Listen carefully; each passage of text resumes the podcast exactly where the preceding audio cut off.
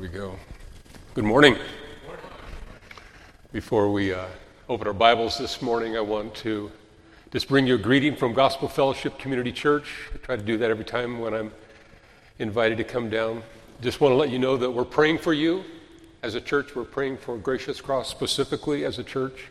Um, we do that on a weekly basis. We're praying uh, specifically that God would strengthen you. Those are some of the specifics that, that uh, he would equip you for the work that He's called you to, and that uh, it's no small thing when we say that we're praying for you. You know, sometimes it's kind of a throw off, it's, but it's not that way. It's a, we really do pray for you on a, on a weekly basis, and more often than that. So, and thank you for praying for us. We appreciate that. Um, so, I also want to thank Brian for allowing me to preach today, and for Greg for giving me the opportunity and assigning a text to me to preach today. And uh, today we're in 1 Thessalonians chapter 2, verses 7 through 12. And uh, would you stand with me as we read the Word of God this morning? The Apostle Paul writes this But we were gentle among you, like a nursing mother taking care of her own children. So, being affectionately desirous of you, we were ready to share with you not only the gospel of God, but also our own selves, because you had become very dear to us. For you remember, brothers, our labor and toil. We worked night and day that we might not be a burden to any of you while we proclaimed to you the gospel of God. You are witnesses, and God also, how holy and righteous and blameless was our conduct toward you believers. For you know how, like a father with his children, we exhorted each one of you and encouraged you and charged you to walk in a manner worthy of God, who calls you into his own kingdom and glory. May the Lord bless the reading of his word this morning. You may be seated. Heavenly Father, would you take these words and, and work them deep into our hearts.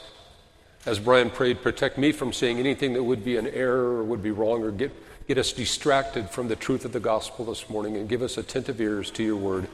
In Jesus' name, amen.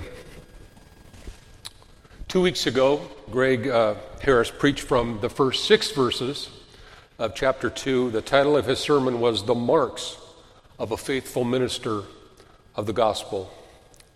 He reminded you in that sermon that chapter 1 dealt with the marks of a true Christian and an elect child of God and who that is and what that looks like. And then when he moved into chapter 2, he listed for you six marks of a faithful minister of the gospel. I suppose I could right now hand out a pop quiz and have you give me those six things, but there's been two weeks in between, and sometimes we forget things. And so perhaps it's best for me just to list them out for you by way of reminder so that we can kind of track with where he was and where we're going today. After all, repetition's a good thing, right? It is a good thing. Six marks of a faithful minister of the gospel. He said first that a faithful minister of the gospel preaches the word of God with power, preaches the word of God with power. A faithful minister is committed to God's word and in the power of the Holy Spirit, preaches that word to a, to a congregation week after week and preaches the gospel to himself before he preaches it to you. So preaches the word of God with power. Second thing, committed to the truth of God. Committed to the truth of God. There's many people out there who want to define truth in their own terms. And a faithful minister always takes you back to the Word of God and says, This is true north. This is, this is the truth. This is what we believe. This is where we're headed. And this is why we're heading the direction we're headed. So a faithful minister is committed to the truth of God. Third thing, a, a faithful minister is committed to living a life of sexual purity. Committed to a life of living a life of sexual purity. The culture back then and the culture here now would distract a minister from preaching the truth of the Word of God and be distracted with fantasy and things like that. And, and a faithful minister of the gospel will have nothing of that. He will actually, I'll get to that in a second, but he'll surround himself with other men who keep him focused on the truth of the gospel and not get sucked into the, the sexuality and the sensuality of our culture. But so uh, he's committed to living a life of sexual purity. Fourth, he's obedient to the will of God by being ordained to the ministry. There are other men that come alongside, examine, look at him, and, and make sure that, that when he's prepared to preach, he's going to preach the Word of God and not just his own words. Very easy for ministers to, correct, to attract a crowd and never preach the Word of God. And a minister that is ordained has been tested and proven that he, his desire, first and foremost, is to preach the Word of God accurately to his flock week after week. And so that ordination process happens. I'm so grateful for that. Fifth mark of a faithful minister of the gospel he's accountable to God in all that he preaches. The word says that the minister is especially accountable for what he says. You know, he's going to be judged. He's going to for, for what he says, how what he says, and how he cares for a flock. And so he is accountable to God in all that he preaches. We okay? That's fine. Just adjust me as you will. Accountable to I, we are okay. That might be me. Okay, accountable to God in all that he preaches. And the sixth thing, a faithful minister is seeking only to please God. He tries to preach to what you will like to hear, what tickles your ears, or what um, perhaps draws a crowd. His, his audience is, is to God. He's accountable first and foremost there, like he says in point five, but also he seeks only to please God. And when he does that, what happens? The congregation's blessed, right? When, that's, when, when he faithfully does that, a congregation is blessed. It's, uh, it's what will happen. So these six qualities mark the life of any faithful minister of the gospel. It's what this church will be looking for as you look for a minister to, to shepherd this flock. You're going to be looking for somebody with those six qualities and others as that pastor shepherds. I won't repreach his sermon, but I will highlight a couple of things that stood out to me as I listened to your message, Greg, from a couple of weeks ago. Greg said, The key to the Christian life is the lordship of Jesus Christ. He went on and said, We live to please God. No one else is Lord but Jesus. We live the Christian life regarding the, about the lordship of Jesus Christ. There's no area of our lives that should escape His Lordship. No area. Every area of our lives, whether it's at home, whether it's at church, and vocationally, no area of, of your life or mine should escape His Lordship. This is true of a minister of the gospel and each member of the local church. Jesus must be Lord in your life and in the life of this church. Everything else falls under that. Everything else falls under that. We live first and foremost to please God. And then one final quote from his sermon We show our love for God by the way we love and care for one another as he directs on his behalf. And he said, We do this as unto the Lord. We show our love for God by the way we love and care for one another. I enjoyed that being part of your pre service prayer, listening to you guys pray how you're loving and caring for each other and others in the area as you guys pray together. That's, that was a real blessing to me this morning to be part of that. In the first six verses of chapter 2, you could probably stamp the word faithful steward right over those six points that he brought out. Paul and his ministry team were faithful stewards of the gospel in planting that church. Uh, as we move into verses 7 to 12, the emphasis shifts. He moves from um, marks of a faithful minister of the gospel to the heart of a faithful minister of the gospel. What's the heart of a minister of the gospel look like? In our passage today, uh, a gentleness and a pastoral care um, for the church is on full display. Paul lived and worked among them. They could observe his heart, not just in his preaching, but in his life and his, in his vocation of tent making. So we're going to look at the text in two points and how a faithful minister of the gospel conducts himself in the church. And Paul draws out two images or two analogies um, from our outline, and that what's what forms our outline this morning. And so, sorry, no three point outline, only a two point outline. The first point, like a loving mother. Like a loving mother. We'll see that in verses 7 to 8. And then, secondly, the second analogy, as a concerned father in verses 9 through 12.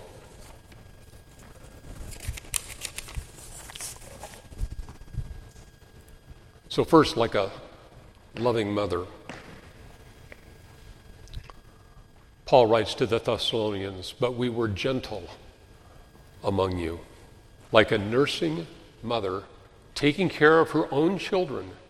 So, being affectionately desirous of you, we were ready to share with you not only the gospel of God, but also our own selves, because you had become very dear to us. There's no doubt that the Apostle Paul was a man of authority and conviction. Read any of his letters and you see that. He, he was a man of, of conviction. But he always used that authority in love. This new church really sensed his tender care for them as he nurtured them. He, um, the analogy Paul draws upon is a mother nurturing and caring for her own children. Any parent knows that it takes time and energy to care for children. Paul could have just turned the care of these new Christians over to a babysitter, a nanny, and said, I'm moving on. I'm going to start a new church. You're in the care of this babysitter. He could have delegated the next phase of their Christian growth over to someone less important and less busy than him. Because you read, he's a busy man. Could have just done it, but he didn't do that. He did just the opposite. He, he made personal sacrifices and cared for them himself. You know, there's many good books out there that are written by godly men and women to teach us and tell us how to grow in godliness. And, and those books are not to be diminished in, in our walk with God. A lot of them are very important. Some of them are not worth reading, but a lot of them are very good books. We're, some of the men in our church are going through a book right now together called The Men We Need. The Men We Need. God's purpose for the manly man, the avid indoorsman, or any man willing to show up by Brant Hansen. He's not your typical manly man. Plays the flute and the accordion, and he doesn't do CrossFit. But this man has some important things to say to men. And there's a group of seven or eight of us that are gathering once a week, and we're reading a chapter in this book, and then encouraging each other and challenging each other in what we're reading, and it's, it's good. So I don't want to say there are many good books out there, but what makes this book work is seven or eight men gathering together and encouraging each other and challenging each other with what we read, not just reading it and moving on. That's the important piece, that discipleship, the, that personal one on one discipleship of a person walking alongside of us, studying with us, encouraging us, cheering us on, gently correcting us is powerful and helpful in our walk of faith. In fact, we're all commanded to make disciples, Matthew 28 19 and 20. So Paul didn't leave the care of this church, he planted to someone else. He stayed with them and he discipled them. And we see one of the things we see about him staying with them is that Paul was patient with them. Several of us here this morning are raising children or have raised children. How much patience does it require to know the heart of each of your children? We know the one size does not fit all, you know. With one child, you just give them the jaw, you give them the look. That's all it takes. for that child to get back in line.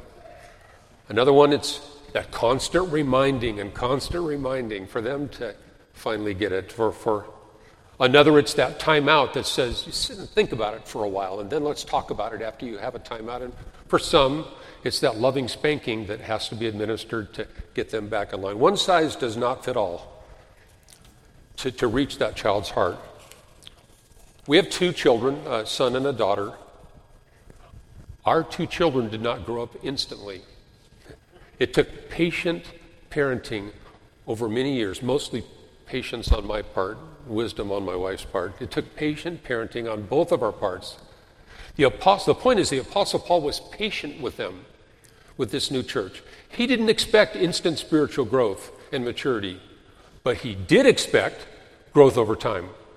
He did it, he was calling them to growth spiritually over time. So not only was Paul patient with a new, church, he also nourished them. He nourished them.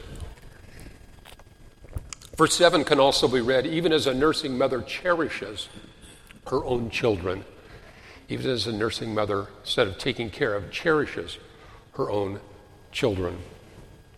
When you read it that way, we see that a, a nursing mother imparts her own life to the child. That's exactly what Paul wrote in 1 Thessalonians 2 8. You cannot be a nursing mother and turn your baby over to somebody else. It just doesn't work. The baby needs to be in your arms, close to your heart, to nourish and care for that child. We all know biology that the nursing mother eats the food and transforms it into milk for the baby. And mature Christians, as mature Christians, we feed on the Word of God and then we share it. We nourish younger Christians in the faith so that they can grow. 1 Peter 2 1 through 3 says, Therefore, laying aside all malice, all deceit, hypocrisy, envy, and all evil speaking, as newborn babes would desire the pure milk of the word, that you may grow thereby. We want the milk of the word so that we can grow. If indeed you've tasted that the Lord is gracious. We also know that a nursing child can, be, can become ill or have a reaction to something that the mother's eaten. I used this illustration with permission from my wife. I made sure that I did this before, check this with her before I share it with you, and she said, okay. When her son was born, he's now almost 40. Um, maybe he was just a couple of weeks old, maybe a month or two old. Um, my wife got a craving for chocolate. And some friends of ours close friends of ours came back from Switzerland and brought a nice big milk chocolate chocolate bar from Switzerland. And uh, she had the craving, and so she consumed a fair amount of it. I don't remember the exact amount. Might have been the whole bar, I don't know. It wasn't too long before our son was crying and upset, far more than normal baby crying. Matt experienced his first dose of caffeine through mama's milk. And Lou connected the dots, started to cry, realizing that she had done this to her baby. Was a natural reaction. And if I remember it all correctly, it brought you to tears, didn't it? Uh, what she did said, lesson learned. She says, I'm not going to do that again. And she didn't. That's the only time that I can remember that he ever got affected in an adverse way from caffeine. But that nourishment the mama takes in. The point, Paul was careful what he fed himself so that he could feed others. You and I need to take great care and concern over what we're consuming. The Christian who's feeding others must be careful not to feed on the wrong things himself. And that goes for all of us, not just the faithful minister, that goes for all of us. In addition to making sacrifices personally and not turning that day to day discipleship over to someone else and having great patience and giving nourishment to this young church, we see one more thing. Paul protected them. A mother also protects her child. Remember the account in 1 Kings 3 where King Solomon had to discern who the real mother was between the two women, where one child had died and the other one was alive. The desire to protect the child was how Solomon was able to discern who the real mother was. Next, we see Paul was willing to not only give the gospel, but his own life for that church. To carry Paul's illustration of a nursing mother one step further before we move on, it's, it's not easy to be a nursing mother. Never been one, but I heard that it's not easy to be a nursing mother. You know, there's an example in the Old Testament where Moses complained to God about having to care for this flock that was given to him.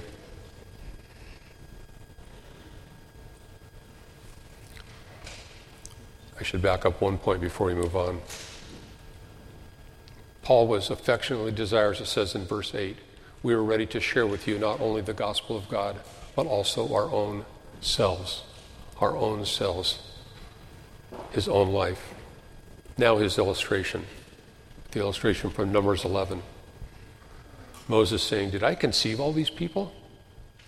Did I beget them that you should say to me, Carry them in your bosom as a guardian carries a nursing child to the land where you swore to their fathers, he's saying, I, I want to be I want to be a caring, nurturing father. He uses a, a mother figure like a nursing child for these kids. This is hard, he says. It's hard. It's hard to be a faithful minister of the gospel. You care about these people. Moses had a heart and a concern for the people. The people were actually, from this text, actually a burden on his heart, in a good way, a burden. Paul's heart as a pastor and minister of the gospel was to feed these new Christians the milk of the word so that they would mature and appreciate in time the meat of the word. So we know that the heart of a pastor is not just to preach to you, but to walk with you.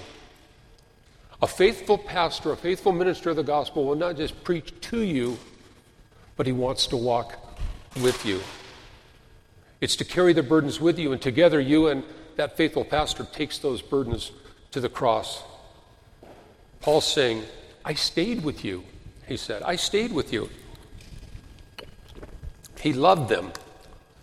He worked with his hands among them so as not to be a burden. His heart was for their growth in godliness. He wanted nothing to get in the way of that. So, a faithful minister doesn't just preach, he also walks with you. Second point a concerned father in verses 9 through 12. Paul was a spiritual father to these new believers in Thessalonica. I'm sure he felt that way for many of the churches he planted, being a concerned father. This is how he spoke about the church he planted in Corinth. For even if you had 10,000 others to teach you about Christ, you have only one spiritual father, for I became your father in Christ Jesus when I preached the good news to you. When I preached the good news to you. When any new church is planted, it's the Spirit of God that uses the Word of God to establish and grow a church. It's the Spirit of God that uses the Word of God to establish and grow a church. Many in Thessalonica were born into the family of God because of his faithful preaching and, the, and his ministry team and his life. It's the faithful teaching and preaching of the Word of God that established the Word. But a spiritual father of a church doesn't just plant a church, he cares for it. Remember what Greg said many from outside the church and maybe even from inside the church were coming against him and his ministry. There were satanic attacks that were attempting to undermine and discredit his teaching and his work among them.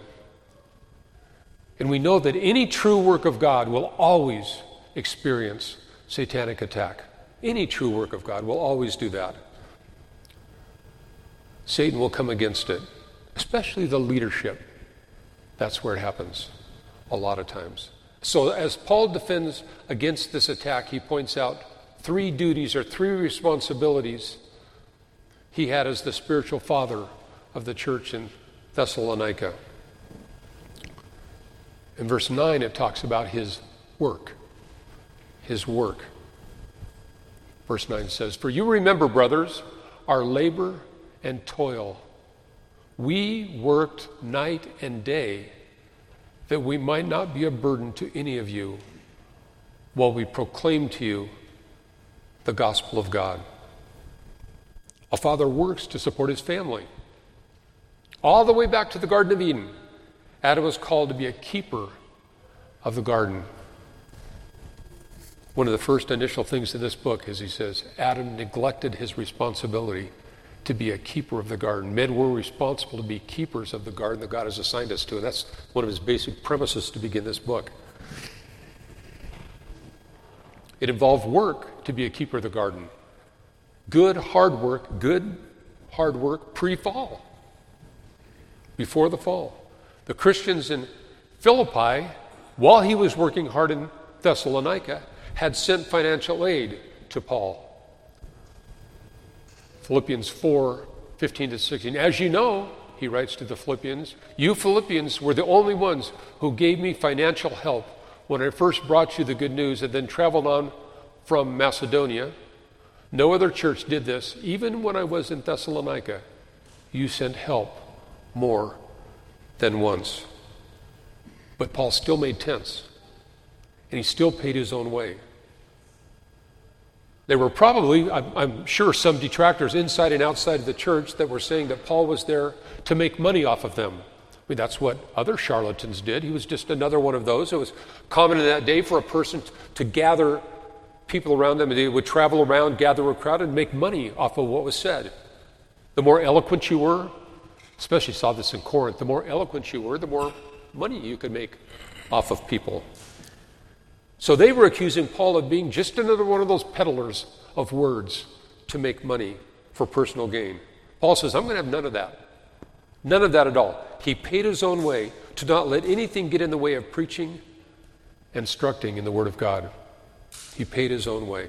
In fact, later on in Second Thessalonians, you'll get to a passage uh, in chapter 3 where Paul's going to use this fact of him paying his own way to actually shame lazy Christians in the church. he's going to use that. He's going to say in 2 Corinthians, Thessalonians 3, For you know what you ought, that you ought to imitate us. We were not idle when we were with you. We never accepted food from anyone without paying for it. We worked hard day and night so we would not be a burden to any of you. By inference, are you working hard, Thessalonians? Are you being lazy? That's what he's, he's going to say. Are you being lazy? Paul says, follow our example. He says, These accusations that come against us are false accusations. They're not true. In, in verse 9, Paul uses the word labor and toil. Other translations say our struggles and hard work or toil and hardship. It couldn't have been easy to make tents and minister the Word of God at the same time. It's no wonder he said, I toiled day and night. We see this recorded in Acts 20, verse 31. Remember that for three years I did not cease to warn everyone day and night with tears. He toiled and he taught, often with tears. That's pastoral care, people. Toiling day and night with tears, with love, with concern for the flock. That's pastoral care. Why did he toil? He did it because he loved the believers individually, not just the church in Thessalonica, but he loved the believers in the church. He wanted to help them as much as possible. A heart of a faithful minister of the gospel wants to help and see the individual members of his flock grow and mature. As you look for a faithful minister for this flock, you want one who wants you to grow and mature, and he wants to walk alongside of you so that that will happen. Sometimes even to the point of tears, right? Amen. So now a second duty that Paul points out says he walks in verse 10. His walk. You are witnesses, and God also how holy and righteous and blameless was our conduct toward you believers. Holy, righteous, and blameless. A father not only works to support his family, a father also must be a good example to his children. Paul calls on them as eyewitnesses. He says, You were eyewitnesses, you saw it. You are witnesses. As you have seen, as, as you saw a couple weeks ago, is, is a theme that runs throughout the book. You are witnesses of my lifestyle, my exemplary lifestyle, he said. You're witnesses of it. None of the members of the church could accuse Paul of being a poor example. They daily observed him. I can imagine, Lou, Lou and I were talking about this passage on the way down here, and the ladies in her church have just gone through an inductive study of First Thessalonians, and so she's pretty versed on it. I, if they had daily walked with Paul, I can imagine him picking up the hammer or the needle in the shop, somebody from the church being around him, hitting his thumb, sticking himself with a. What's his response when that happens? I think they would have seen probably a godly response to, you know, this hurts, but not with curse words. And in fact, he had an example he could live out in front of them because they watched him at work, not just from the pulpit on Sunday. They daily observed him. Then he goes one step further in verse 10. He calls not only on them as witnesses, but he says, God is my witness also. He says, You are witnesses, and God also. Paul wasn't afraid to call God his witness. You know why? Because God knew his heart. God knew his heart. God knew deep down. We see on the outside, we observe, you know, this guy's got it all together. God is my witness. God is my witness. He lived a dedicated life while caring for that church family. His outside actions, his service, and his care for them revealed what was really going on deep down inside of his heart, where only God truly knows. To use another analogy, it was like an open book to them Paul said he and his ministry partners lived holy lives. We lived holy lives. That literally means to carefully fulfill the duties God gives to a person. When you're called to get, live a holy life, you have a duty that God gives you. saw that back in chapter 1. Paul refers to that as a work of faith and a labor of love. The church was commended for their work of faith and labor of love, and Paul was fulfilling his calling, his labor of love, by working among them and living a holy life. They could observe his example and the example of his ministry partners that were with him. He then writes that Paul and his team were righteous. What a great quality to have for a faithful minister of the gospel. Not only is he holy, but he's righteous. This speaks to integrity, to good character, to godly behavior. This is not the righteousness that we get at salvation. This is the practical righteousness that's worked out after salvation, that God works out in us as we yield to Him. Paul speaks to this righteousness in Philippians 3, just after he calls himself that passage where he says, I was a Hebrew, of the Hebrews, and all that. I was, he was in the upper crust of Jewish religious life. Then he says, Philippians 3. But what things were gained to me, these I have counted loss for Christ. Yet indeed I also count all things lost for the excellency of the knowledge of Christ Jesus my Lord, for whom I have suffered the loss of all things, and count them as rubbish, that I may gain Christ and be found in him, not having my own righteousness, which is from the law, but that which is through faith in Christ, the righteousness which is from God by faith that I may know him. That's not just to know him at salvation, that's to know him daily, knowing him, knowing him and the power of his resurrection and the fellowship of his suffering, being conformed to his death. He also says they were blameless. They were blameless and harmless. As we live in a world that is crooked and perverse, he, they were blameless and harmless toward them. Righteous and blameless, excuse me. We live in a crooked and perverse culture, and getting more so all the time. Since the overturning of Roe by the Supreme Court, there are actually states that are advertising their state as a tourist destination to come to kill a baby. Think about that. There are states within our 50 states that are treating their state like a Disneyland to come to. That's crooked and perverse. That's crooked and perverse, where you advertise, come to our state for death. We live in one of them.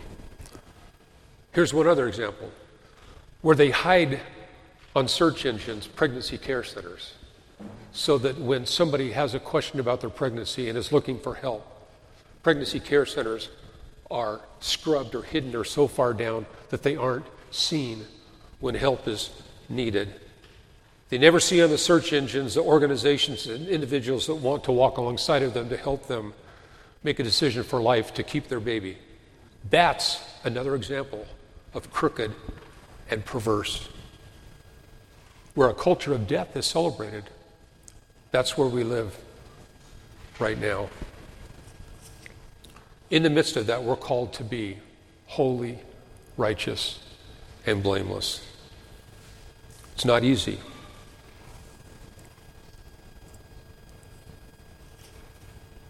Back up here.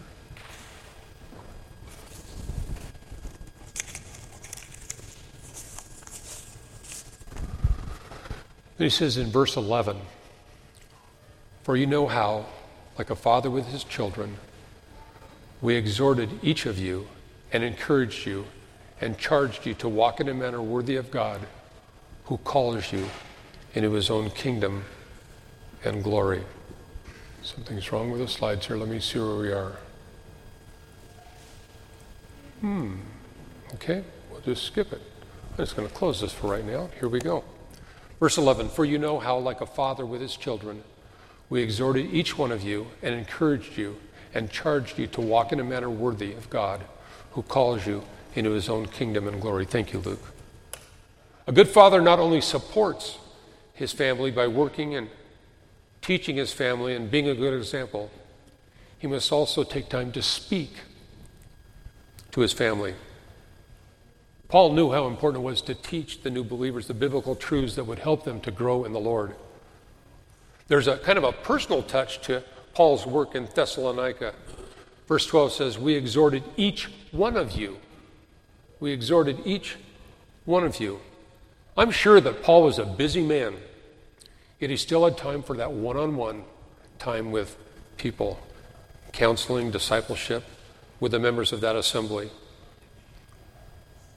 And as a faithful minister, it's right to proclaim the word each Lord's Day, but spending time with them one on one throughout the week is needed also. We need to look no further than the example of Jesus. He was never too busy to speak to individuals, all the way down to little children, even though he preached to huge crowds. This is difficult and demanding, but necessary. So, a good preacher is also a good shepherd with a desire to minister to individuals, not just the gathered flock on Sunday. He then said in verse 11, We encouraged you. We encouraged you. New believers need encouragement. And guess what? Old believers need encouragement. How many of you have been a Christian for more than 25 years? Most of you. How many of you have been a Christian for less than 25 years? A few of you. Yeah, less than 25 years. New believers need encouragement. Old believers do too. New believers can be easily, easily discouraged. They need to be encouraged in the Lord. Sometimes that's a listening ear, maybe a timely text, or maybe even a thoughtfully written note where you actually take the time to get out a card and hand write something and find an address and put a stamp on it and drive to the post office and mail it. Sometimes it even goes to that length to care for a new believer or somebody in the faith or someone who needs encouragement. Then he says, We exhorted each one of you. That's not to scold or to shame a person. When you exhort somebody, you're not scolding or shaming. It's a call to come alongside to encourage. His aim was to encourage them to go on with the Lord. Keep going on with the Lord. Keep at it. Keep growing. Keep learning. Don't become stagnant in your walk of faith with Jesus. Be a, be a lifelong learner about the things of God. Good words for the Thessalonian Christians and good words for us. Keep going in our faith. Be lifelong learners. learners. Encouragement also has the idea of comfort. Comfort. The idea here being activity. Paul didn't just say words to make them feel better, he called them to do better. To do better. When a father pampers a child and uh, when something goes wrong, he's really not helping that child. Our two youngest grandsons, four and two, four and two, ride balance bikes. We never had balance bikes. What we had was bike with training wheels, and when they took off the training wheels, it became a balance bike, right? That's what happened. And, you know, when you learned to ride your bike, if you were older, you probably fell off many times trying to figure out steering and balance and overcoming fear, and the pavement was hard. What good father would pamper or scold a child when they were trying to ride a, learn how to ride a bike? Get up. You know, harsh. No, no, no. Encouragement was needed when you were trying to learn how to ride a good job this is the furthest you've ever gone. And it was like that far. You can do it i'm so proud of you. Keep at it. That's what the child needed. That's what you and i needed. We barely remember that back that far but that's what we needed when we were trying to write it that's what a new christian needs. Keep at it. They don't need to be scolded. They need that keep at it. You can do it. I'm proud of you. Christian uh, christian encouragement is a call for us to do better and here's the good thing it's not all on you. We don't tell somebody, do better in your Christian walk. It's not, it's not all on you. You have the indwelling Holy Spirit, as was mentioned in the opening, to equip and strengthen you in your walk. A good encourager will remind you often that you're not by yourself. I'm alongside of you, and you have the indwelling Holy Spirit with you. But I, the Holy Spirit is there. Philippians 2 12 through 13 speaks to this so clearly. Therefore, my beloved, Paul writes to the Philippians, as you have always obeyed, so now, not only as in my presence, but much more in my absence, work out your own salvation with fear and trembling. Get after it. Go after it. Work hard in your Christian walk. Don't be lazy. That's what he's saying. For it is God who works in you both to will and to work for His good pleasure. You're not doing it alone. Praise God, you're not doing it alone. We need to be reminded of that. Finally, he charges them in verse 12, and I'm so glad Greg gave me this verse. He says, I charge you. Paul was testifying to them out of his own experience with the Lord. It's, it's the idea of giving a personal witness of what had happened. He says, I charge you. If you've been a Christian for any length of time, you know that sometimes Often you go through difficult times in order that you may share that with somebody else when the right time comes up. People don't always want to hear your sob story, but there's a time and a place to be able to say, I can relate to what you're saying. I understand you're hurting. I've not been exactly through what you're going through, but I'm sorry, I've, I've felt similar pain. Thank you for sharing that. You can testify to God's goodness and faithfulness. Paul writes to the Corinthians here a verse that we're very familiar with. God comforts us in all our tribulation, that we may be able to comfort those who are in any trouble with the comfort with which we ourselves are comforted by God. We experience hard things, difficult things so that we can comfort somebody else in another season of life. I know that we've seen that true in our own life. Sometimes parents or grandparents, especially grandparents, will say to a child, Well, back when I was a kid, and the youngster, especially if they're a teenager, will roll their eyes. And here goes Grandpa again with a story from yesteryear. But that's an important part of a healthy family life. Examples from personal history can help. The same is true spiritually. As a spiritual father can encourage and help his children in the faith out of, out of his own experience with the Lord. I've experienced that, and the Lord has sustained me, and I know the Lord will sustain you. That's the idea. I've experienced something similar. The Lord carried me. I know the Lord will carry you. David writes in Psalm 34:11, "Come, my children, and listen to me, and I will teach you to fear the Lord." So there's a place for, let me tell you a story that happened in my own life from yesteryear. Some may still roll their eyes, but I think they hear it, even if they roll their eyes. Paul had an aim in all of his duties as a faithful minister. There was a caring heart behind every one of those duties. It's expressed in end of verse 12. He says, To walk in a manner worthy of God who calls you into his own kingdom and glory. Just like a father wants to be proud of his own children, the Lord wants to get glory through the lives of his children. He wants to get glory in your life and in mine. The Apostle Paul tirelessly ministered to these people we can see and we will see in the weeks to come in the church because he was teaching them how to walk. He was teaching them how to walk. Every child who learns how to walk has good examples around them. Moms, dads, brothers, sisters, eventually they go. I know we were all too young to, figure, to remember this, but I, I can imagine us all going, there's an easier way to get around than, than scooching around on a dirty floor. They have examples around them.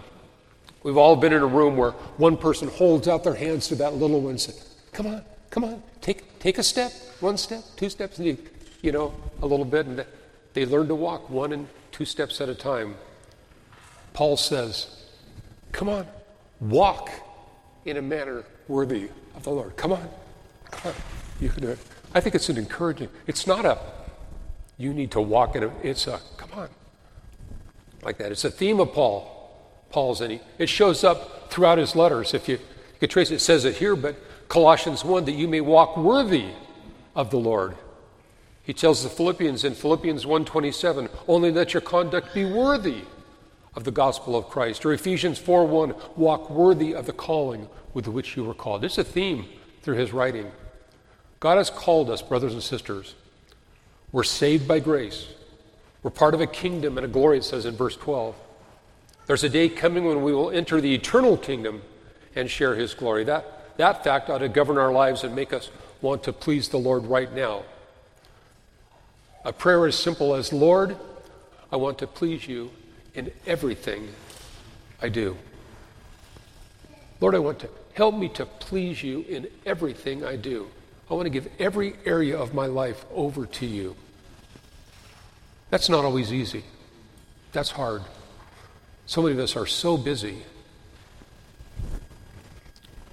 A friend of mine that we went to our church for a while, he doesn't go there anymore, said one of his favorite prayers is, Lord, help. Lord, help. That's a truncated version of, Lord, I want to please you in everything I do. It's just, Lord, help. I think he hears that prayer. One or two more thoughts before we finish this morning. In verse 12, the phrase, who calls you? Who calls you?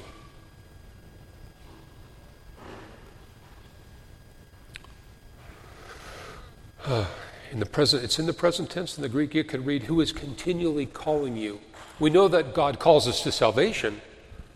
Apart from that call, none of us would be able to respond in faith and believe the gospel. We know that. But after we come to faith in Christ, He's continually calling you and I to a life of holiness and obedience. We're continually being called to that. 1 Peter 1 15 and 16, Peter writes, But as He who called you is holy, you also be holy in all your conduct, because it is written, Be holy, for I, have holy, uh, for I am holy. You've seen in 1 Thessalonians 1 that the church was born right in chapter 2, we're seeing that the church is being nurtured right. The gospel not only saves us, but also it matures us and sanctifies us. So we can say, just in conclusion, a faithful shepherd with a heart for his people is vital to a growing church. And Paul calls you and I this morning and this week to walk worthy together he points out that to that new church and to us, he says, that's the gospel of God. He says that twice in this. That's the gospel of God. We're called to walk worthy. Let's pray together. Heavenly Father, we read a passage like this, and it's hard not to see the care that Paul had for this church in Thessalonica. They loved you and they loved each other, and we thank you for the encouragement that comes from reading these words. Thank you for the gift that you give many pastors not only be preachers of the word, but also shepherds of a flock. And we pray that for this church, that you would bring this local congregation in your time, in your way, and in your will, a faithful minister of the gospel that not only faithfully preaches the word, but loves the flock. Protect this flock, Lord, from wolves that would want to come in and steal and destroy. Protect this flock. Encourage this flock. In Jesus' name we pray. Amen. Thank you.